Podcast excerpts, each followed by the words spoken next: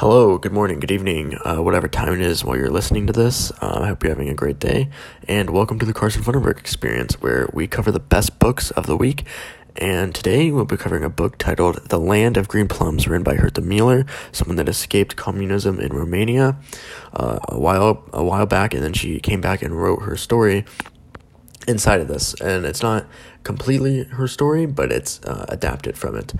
Um, but before we get into the book, uh, let's cover today's sponsor. So thank you to Let's Immigrate for sponsoring today's talk. Um, and here's their little uh, slogan. Are you looking to immigrate? Perhaps you don't like the government, uh, maybe you just want a change of scenery.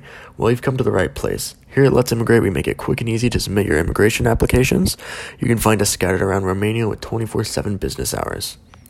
Okay, so on to the actual book uh, and the topic of today's talk. So, this book covers a narrator trying to make her way out of the communist Romania with three friends after the death of her friend Lola. This proves more difficult than it may seem, with police watching their every move. And here is a reading without spoiling too much of the book. I don't want to tell you exactly how it ends, but if you don't want spoilers, you shouldn't listen on. Uh, so here we go. This is how it was that afternoon, just before three o'clock, when Lola was already in her fourth year of study and had almost made something of herself. The girls' clothes lay on their beds away from Lola's. The sun fell hot into the room and dust covered the linoleum like gray fur. Next to Lola's bed, where the leaflets were no longer piled, was an empty, dark patch of floor, and Lola was hanging by my belt inside the closet.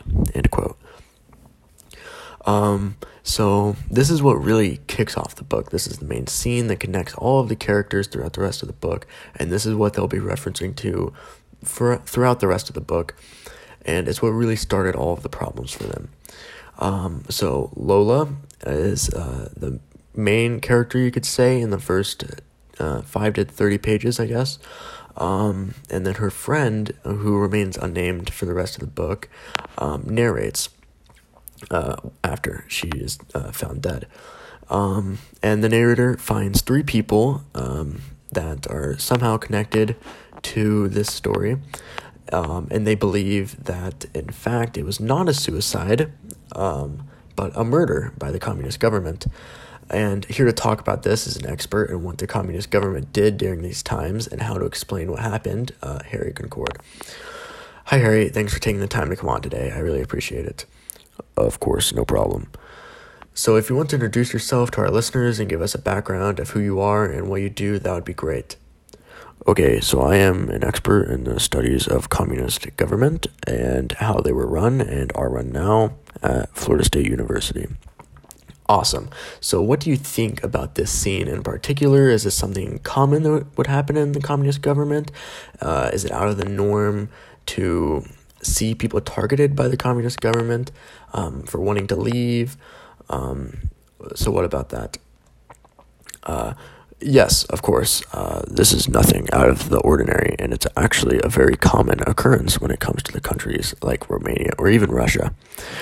And this uh, this, like you said, could not be a suicide at all. It, in fact, could end up being uh, killed by the government. The government could have targeted her and framed it like a suicide, and everyone would just think it is.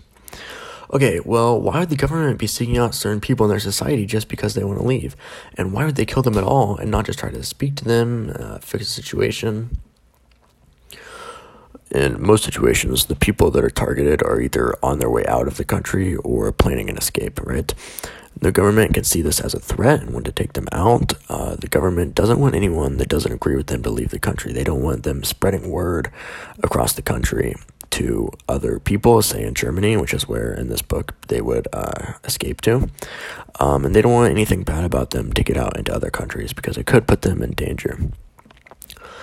So later on in the book, Kurt and George are presumed to commit suicide after they escape to uh, Germany, right? Um, would you say this is work of the Romanian government or the police in charge, not wanting them to have escaped?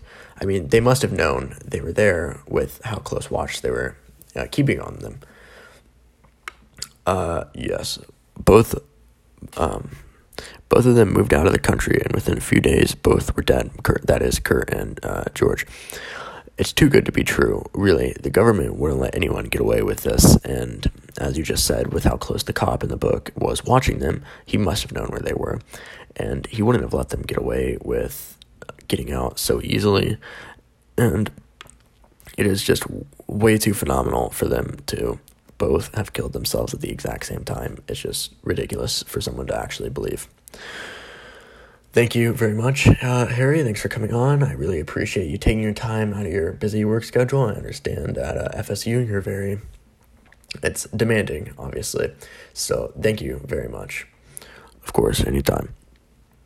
All right, so now um, we're getting towards the end of the episode, and it's time for me to do my review on the book, um, which is what something I do every episode.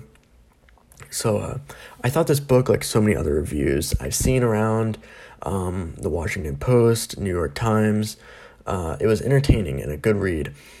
I really thought it was a harrowing tale about how people dealt with the harsh government and how the government treated its citizens. It was really eye opening to me and what it really took to escape from a communist country. I mean, it was insane the amount of struggles they went through and the people they met on the way and how those people were very misleading and they even began to trust those people and you just couldn't. They would end up trading on you every single time. So yeah that's my coverage on the land of green plums by herta miller. Uh, thank you for tuning in to the carson funderburg experience. I'll see you tomorrow